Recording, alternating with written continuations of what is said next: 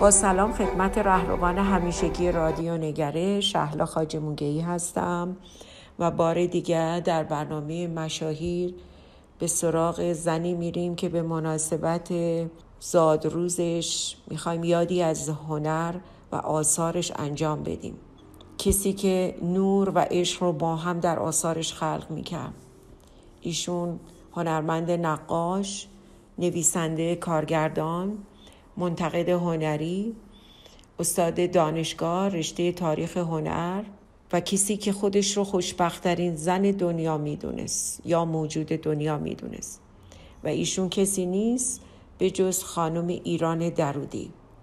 کسی که هنر معاصر ایران تا ابد مدیون و مرهون زحمات و تلاش های بیوقفه او خواهد بود.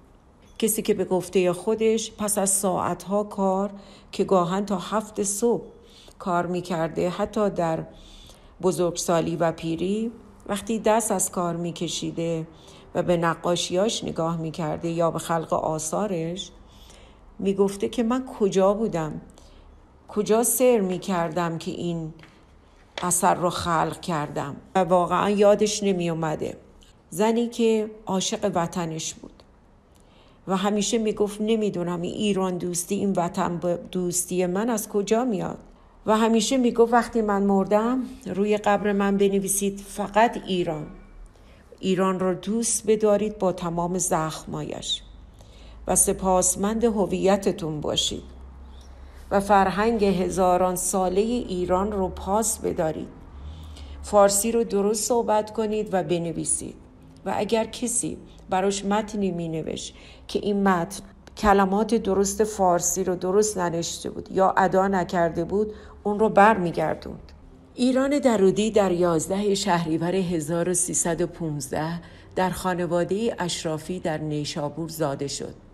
پدرش خراسانی و مادرش قفقازی بود. تبار پدریش بازرگان بودم. او در کودکی با خانواده به اروپا سفر کرد وقتی جنگ جهانی دوم آغاز شد خانواده او در هامبورگ زندگی می‌کرد و یک سال پس از شروع جنگ از طریق لهستان به ایران بازگشتند و مدتی در مشهد زندگی کردند و سپس ساکن تهران شدم. درودی در مدرسه به دلیل علاقه به نقاشی به کلاس های آزاد طراحی و نقاشی می‌رفت.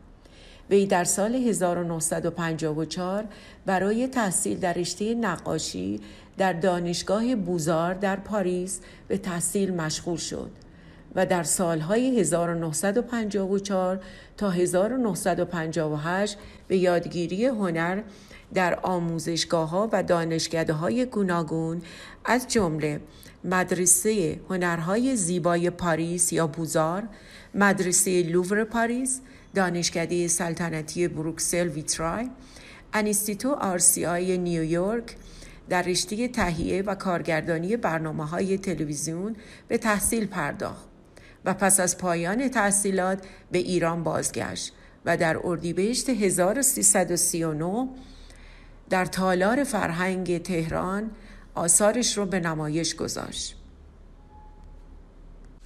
ایران درودی در سالهای دهه 1340 خورشیدی در شهرهای مختلف اروپا آثار خود را در نگارخانه های مختلف به نمایش گذاشت و سپس به امریکا رفت. در امریکا با پرویز مقدسی کارگردان تئاتر و سینما ازدواج کرد.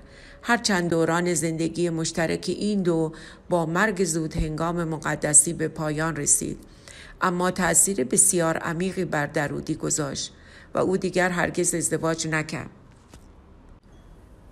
درودی در بیش از 63 نمایشگاه انفرادی و بیش از 250 نمایشگاه گروهی در ایران و سراسر جهان آثار خود را به دید عموم گذاشت. او با نوشتن کتاب در فاصله دو نقطه به نویسندگی روی آورد و چیر دستی خود را در این زمینه به نمایش گذاشت. در بخشی از کتاب می نویسد محبت زنده بودن را می باید پاس بداریم. اثر هنری که ما می باید از زندگیمان خلق کنیم نیمه تمام است. خیلی کارها در پیش داریم. معموریت داریم. معموریت بعض پاشیدن. برخی منتقدان سبک او را در نقاشی در حد فاصله بین سورالیز و سمبولیسم توصیف می کنم و برخی دیگر هر دو را درست می دانم. به گمان عدهای دیگر اما او پیرو مکاتب متعارف نیست بلکه به نوعی اصالت سبکی رسیده و شیوه هنری وی ایران درودیسم است. درودی از طبقه بندی شدن در چارچوب ها و سبک ها گرایزان بود. ایران درودی تنها زن از مشرق زمین است که شاگرد مستقیم سالوادور دالی از نقاشان برجسته اسپانیا به شمار می آید.